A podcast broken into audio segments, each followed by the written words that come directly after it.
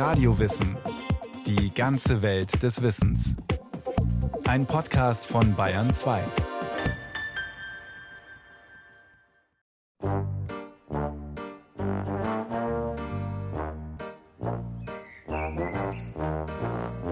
Dort blinkt etwas.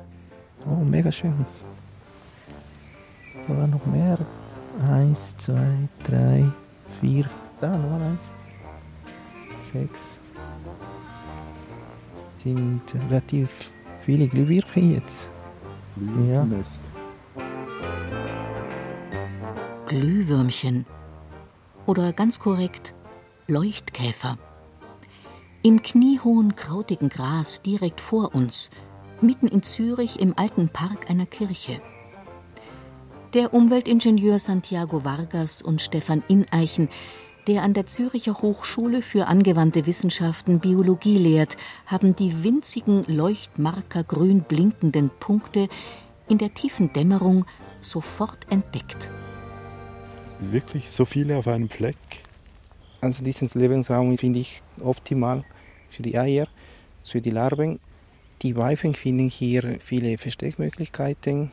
Da bei den Böschungen hat es ja feuchte und schattige Plätze, wo die Weibchen ihre Eier ablegen können. Und die Männchen können sie relativ offen fliegen, um nach den leuchtenden Weibchen zu suchen. Die Vielfältigkeit an Pflanzen sehen wir da Gräser, wo die Weibchen klettern können, um sich aufmerksam zu machen. Also das ist ein optimales Lebensraum. Und man spürt auch, das ist nicht so kalt, das ist ein bisschen wärmer. Und sie brauchen etwas Wärme, dass sie aktiv werden. Und das finden sie hier.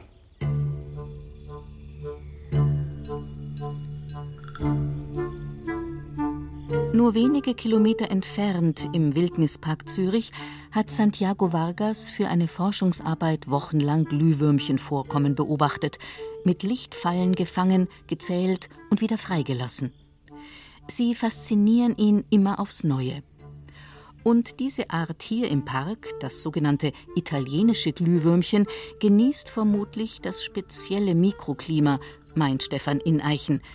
Er beschäftigt sich schon über 30 Jahre mit diesen Insekten. Es weiß niemand, wie die hierher gekommen sind. Wahrscheinlich mit einem Oleandertopf oder sowas. Da waren einfach die Eier in der Erde und da haben sie sich entwickelt und wohlgefühlt, weil hier ist es recht warm. Die Kirche, die speichert die Wärme. Wenn man da vorbeispaziert in einer Sommernacht bei dieser Kirche, dann spürt man richtig die Wärme.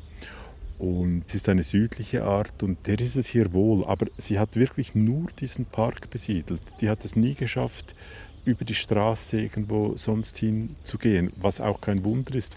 Die Weibchen, die spazieren nicht groß herum. Die Männchen können zwar fliegen, weichen aber dem Licht aus.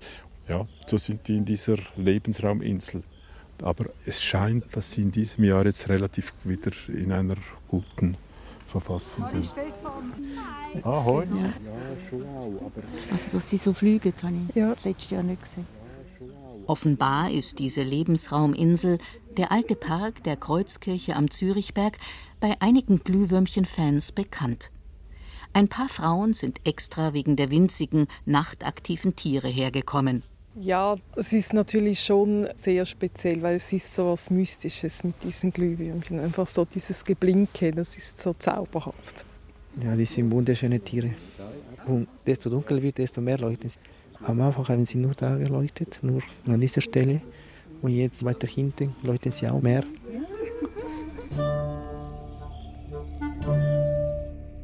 Erstaunlich viele Tierarten sind, wie die Glühwürmchen, sehr gut in Städten wie Zürich zu beobachten.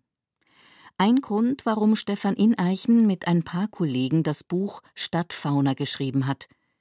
Über 600 Tierarten sind darin versammelt. Die Glühwürmchen lieben ursprünglich Auenlandschaften und Waldränder. Als Ineichen die fliegenden Lämpchen zum ersten Mal mitten in Zürich nachts auf einem Friedhof antraf, wo er eigentlich Käuzchen suchte, war er doch überrascht. Obwohl ich Biologie studiert habe, waren das für mich eher eigentlich Fabelwesen. Und da habe ich wirklich gestaunt und eigentlich staune ich immer noch, wenn ich diese Insekten sehe, die leuchten. Also so viel man weiß, gibt es die schon seit dem Erdmittelalter, also das ist die Zeit, wo die Saurier dominierend waren. Man muss annehmen, wenn man diese Versteinerungen aus der Saurierzeit anschaut und dort eben Leuchtkäfer findet, die eigentlich genau gleich aussehen, fast wie unsere von heute, dass die Saurier schon gestaunt haben, wenn sie nachts im Sommer irgendwelche kleinen Lichter vorbeifliegen gesehen haben. Also, wenn wir noch ein bisschen warten, dann sehen wir wahrscheinlich eine ganze Kulisse mit mega vielen Glühwürmchen. Ja, die Männchen, das sind die, die da herumfliegen, etwa in einem Meter, vielleicht ein bisschen höher noch. Und die schauen dann, ob sie Weibchen finden. Und bei dieser Art ist es sogar so, dass die dann blinkend kommunizieren, die Männchen und die Weibchen. Also die antworten sich mit Blinksignalen. Und wenn das alles okay ist, dann finden sie zueinander und paaren sich. Ja, jetzt leuchtet es wieder. Die sind ganz klein, die sind wirklich winzig, ein. Zentimeter höchstens. Winzig, ja. Das sind, glaube ich, ziemlich die kleinsten Glühwürmer, die es überhaupt gibt weltweit. Wenn sie nicht leuchten, sind die ausgewachsenen italienischen Glühwürmchen geradezu unscheinbar. Schmale braune Käferchen. Eine von mehr als 2000 Leuchtkäferarten, die es auf allen Kontinenten der Erde gibt in Afrika, Asien, Amerika, Australien und Europa, nur nicht in der Antarktis. Bei manchen Arten blinken Männchen und Weibchen synchron, manche blitzen regelrecht, andere sind Langzeitglüher. Es gibt Arten, bei denen auch die Weibchen fliegen können. Sogar Arten, die das Blinken wieder aufgehört haben, aber genetisch zur Familie der Lampyriden, der Leuchtkäfer gehören und immer wieder werden neue Leuchtkäferarten entdeckt. Es gibt praktisch alles, meint Stefan Ineichen, nur nicht alles bei uns. Die wichtigsten beiden Arten, die es in Deutschland gibt oder in Österreich oder auch in der Schweiz, sind das große Glühwürmchen. Da ist es so, dass das Weibchen am Boden hockt und leuchtet, nicht fliegen kann. Das Männchen kann fliegen, leuchtet aber nicht. Ist nicht so eine gute Show für uns, weil man dann nur die kleinen Lichter am Boden sieht. Schöner oder spektakulärer ist das kleine Glühwürmchen. Auch dort ist es so, dass das Weibchen am Boden sitzt und leuchtet und das Männchen herumfliegt und das Weibchen sucht, aber es leuchtet dabei. Um die Leuchtsignale der Weibchen leicht zu finden, sind Leuchtkäfermännchen mit extrem großen Augen ausgestattet. Aber am raffiniertesten aufgebaut ist das Leuchtorgan, die sogenannte Laterne so ein bisschen wie eine klassische Fahrradlampe, könnte man sagen. Also das heißt, vorne natürlich eine durchsichtige Schicht, dass das Licht raus kann.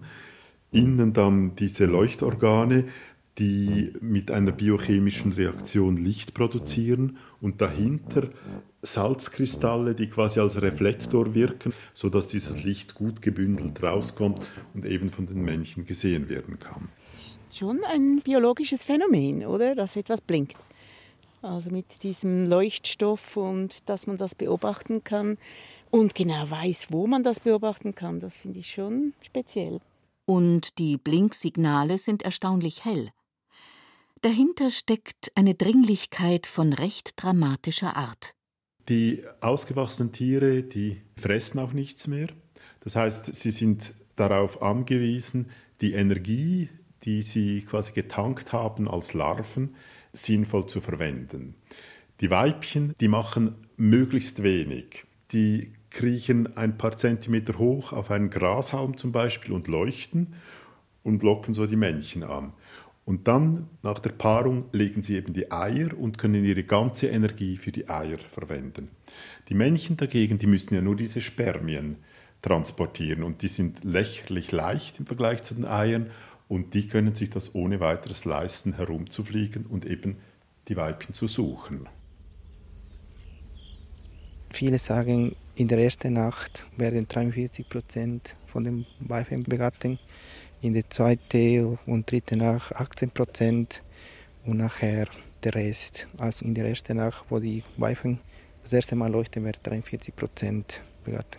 Die haben ein anderes Konzept als wir Menschen, die möglichst lange erwachsen leben. Die leben eigentlich vor allem als Larven, drei Jahre vielleicht. Und dann kommt die kurze Phase, die unter Umständen nur wenige Tage dauert, wo sie eben ausgewachsen sind, wo sie sich paaren und wo die Weibchen dann die Eier legen und nachher sterben. Dieses raffiniert ausgeklügelte Leuchten, ihre Biolumineszenz, haben Leuchtkäfer also nur für wenige Tage, vielleicht für wenige Stunden entwickelt. Das wirkt fast wie eine Verschwendung der Natur. Aber so ist es nicht, erklärt Stefan Ineichen.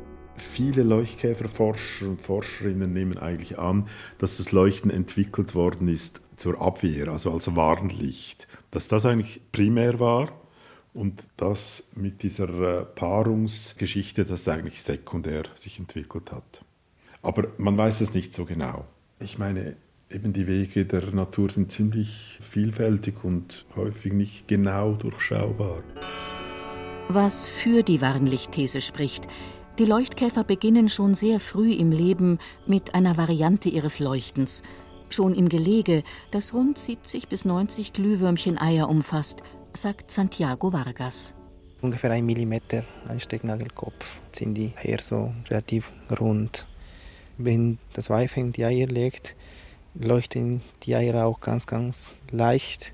Es könnte sein, dass sie leuchten, um Warnsignale zu senden und sagen, ja, ich bin giftig, friss mich nicht.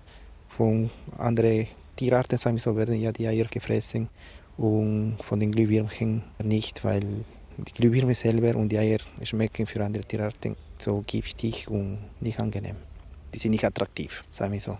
Eine Kröte beispielsweise, die so ein leuchtendes Ding im Maul hatte, die lernt das relativ schnell, dass es besser ist, diese leuchtenden Dinge nicht ins Maul zu nehmen, weil sie wirklich eklig sind. Also quasi so ein bisschen wie die Warnfarbe von Wespen, dieses schwarz-gelb gestreifte Muster.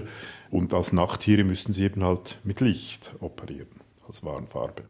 Ihr Leuchten. Das ist die Spezialität der Leuchtkäfer. Ansonsten durchlaufen sie die klassischen Phasen eines Insekts samt Metamorphose. So wie Käfer, Bienen, Schmetterlinge, Fliegen, Ameisen kurz wie rund die Hälfte aller bekannten Tierspezies auf unserem Planeten. Dass also zuerst ein Ei gelegt wird, dann schlüpft da eine Larve raus. Diese Larve lebt dann länger oder kürzer, je nach Art. Dann folgt die Verpuppung, zehn Tage oder was, wo das Tier eben eine Puppe ist und verwandelt sich dann in ein ausgewachsenes Tier, also vier Phasen. So ist das bei diesen Leuchtkäfern. Und die können eigentlich in allen Phasen leuchten. Also schon die Eier können ein bisschen leuchten, auch die Puppen leuchten, die Larven können ganz hinten ein kleines Licht anstellen und wieder ausschalten sozusagen. Da, da ist auch nochmal eins. Ja, genau, krass. Blinkende, harmlos herumgaukelnde Tiere, das sind Glühwürmchen höchstens während der Paarungssuche und noch als Eier. Sobald sie geschlüpft sind und als Larven leben, sind sie vor allem eines Jäger. Es ist in der Tat so, die können also Schnecken überwältigen und killen, die wesentlich größer sind als sie. Das ist wie wenn ein Kleinkind einen Grizzlybären überfallen würde. Wirklich stark. Dabei sehen Babyglühwürmchen im Larvenstadium ganz harmlos aus. Auf sechs kleinen Beinchen tragen sie einen flachen, dunklen, zarten Körper, der ein bisschen an eine langgestreckte Kellerassel erinnert. Die Larven des großen Glühwürmchen sind dazu an den Seiten rot gepunktet, aber ihre Zartheit täuscht. Die sind äh, eigentlich brutale Raubtiere. Und die haben so etwas gebogene Zangen quasi als Mundwerkzeuge, zwei, und mit denen können sie Gift injizieren ihren Opfern, den Schnecken. Und die folgen also beispielsweise einer Schnecke, der Schleimspur, und dann, wenn sie bei der Schnecke sind, dann beißen sie der Schnecke in den Nacken und lassen da Gift rein. Und wenn es eine Häuschenschnecke ist, dann verkriecht sich die Schnecke im Häuschen, aber irgendwann kommt sie wieder raus. Die Larve wartet auf dem Häuschen und beißt wieder zu und dann beim fünften Mal oder irgendwann macht die Schnecke keinen Wank mehr und ist irgendwann dann auch tot und dann wird sie eben gefressen. Genauso irritierend wie so ein Angriff einer kleinen Glühwürmchenlarve ist die Vorstellung, dass sie einen zähen Schneckenleib überhaupt zerbeißen kann. Vielleicht schaffen das nur viele Larven zusammen? Nein, nein, die fressen das alleine, die fressen nicht zusammen. Also da wird effektiv auch ein Verdauungssekret herausgegeben und gleichzeitig wird aber herumgebissen an dieser Schnecke. Das ist so eine Art Schneckengoulage, das da reingezogen wird. Und das ist schon auch ein bisschen eine Schweinerei natürlich beim Essen. Und deshalb haben die Larven zuhinterst ein bürstenförmiges Organ, das sie rauslassen können. Und das benötigen sie quasi als Zahnbürste, um sich dann eben diesen Schneckenschleim und das ganze Zeug vom Mund wegzuputzen. Diese Bürste, die können Sie auch brauchen, so als siebtes Bein, um sich da abzustoßen, um sich fortzubewegen. Also es ist auch etwas Lustiges.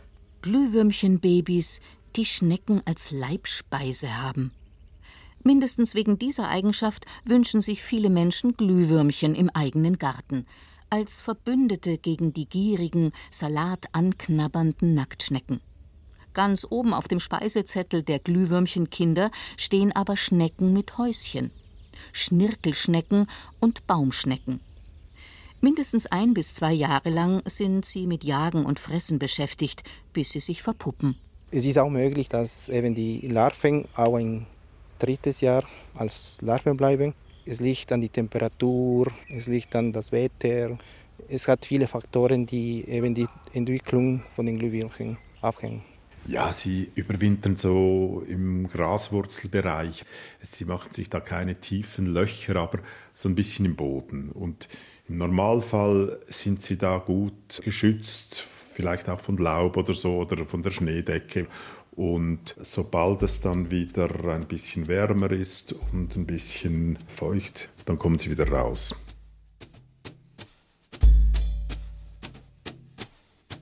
Mit dieser Generationenzeit von zwei, drei Jahren sind Glühwürmchen für den Handel bisher leider zu anspruchsvoll, um sie als kleine Schneckenjäger zu züchten und zu verkaufen, als Nützlinge im Garten. Bei Marienkäferlarven ist das anders, da sie sich schon nach zwei, drei Wochen vermehren. Mit etwas Geduld und günstigen Bedingungen kann man Glühwürmchen aber anlocken. Auch sie wollen sich ja verbreiten. Wenn beispielsweise ein Garten verbunden ist durch eine Hecke oder durch einen Bach mit einem Gebiet, wo es Glühwürmer hat, dann ist es durchaus denkbar, dass die eben kommen, wenn man den Garten grob gesagt naturgartenmäßig behandelt. Keine künstlichen Lichtquellen im Garten, kein Gift, dass man das Laub unter den Büschen lässt. Das ist sehr wichtig, dass man nicht immer alles Gras und alles Kraut bis unter die Hecke schneidet, sondern stehen lässt vielleicht im Winter, dass man mit einheimischen Gehölzen arbeitet, vorzugsweise so in dem Stil. Sie wandern eigentlich nicht weit weg, um die Eier zu legen. Was man weiß, ist, dass die Larven nicht wahnsinnig mobil sind während zwei, dreier Jahre, aber dann am Schluss als Altlarven, wenn sie sich mehrmals gehäutet haben, die müssen sich ja immer wieder häuten, damit sie größer und größer werden können. Die Haut ist ja ein bisschen starr. Also als Altlarven vor der Verpuppung, dann sind sie plötzlich sehr wanderfreudig und spazieren dann herum, auch tagsüber, obwohl sie sonst eigentlich auch die Larven Dämmerungs- oder Nachttiere sind. Und dann irgendwo verpuppen und dann machen sie eben keine großen Sprünge mehr, jedenfalls die Weibchen. Beliebt sind Glühwürmchen rund um den Globus. In Japan wird sogar im Radio während der Glühwürmchensaison durchgesagt, wann und wo sie gut zu beobachten sind. In Zürich gibt es solche Informationen vom Glühwürmchenverein. Ja, ich habe einen Kollegen, der auch da beim Glühwürmchenverein dabei ist und der sagt mir das jeweils, wenn sie aktiv sind. und das ist schon eine kleine Sensation. Und das wird auch hier äh, gepflegt mit der späten Maat und wenig Licht, keine Laternen und dann sieht man sie wirklich sehr gut. Ja. Um Themen wie späte Maat, also erst im Sommer das Gras mähen und nicht überall einen kurzen Rasen pflegen, kümmert sich in Zürich der Glühwürmchenverein. Seine Mitglieder versuchen Fachleute zusammenzubringen, um diese Tiere zu erforschen und zu fördern. Und sie engagieren sich auch selbst. Ein riesiges Thema ist Light Pollution, sagt Stefan Ineichen, der den Verein 2002 mitgegründet hat. Gerade die Männchen, die sind sehr anfällig auf Kunstlicht.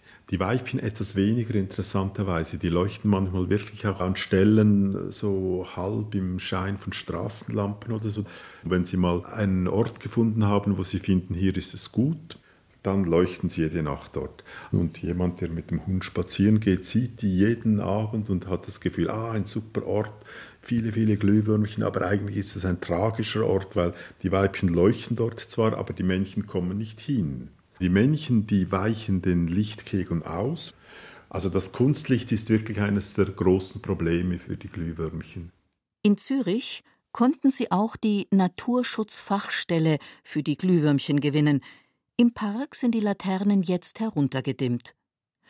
Man hat erkannt, dass die Leuchtkäfer echte Sympathieträger sind, den Schmetterlingen und Libellen mindestens ebenbürtig. Glühwürmchen sind damit eine weitere Flagship-Art für den Naturschutz. Wir haben dann wirklich mit der Zeit eben auch begonnen, Exkursionen zu machen. Und das war zum Teil eben auch witzig. Da sind da plötzlich irgendwelche 14-jährigen Mädchen mit Zahnspangen aufgetreten bei diesen Exkursionen und die kommen ja sonst nicht an Exkursionen. Es, es, hat so etwas Fantasyhaftes an sich, was eben zum Teil auch Leute angezogen hat, die sich sonst wenig mit Natur beschäftigen. Irritierend und faszinierend zugleich.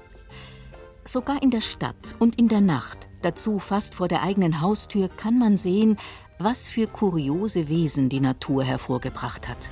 In dieser Zeit, wo alles virtuell ist, ist es eigentlich recht schön, wenn man auch mal etwas Reales sieht, oder nicht? Ach, sicher, definitiv, definitiv. Ja, logisch viel wertvoller.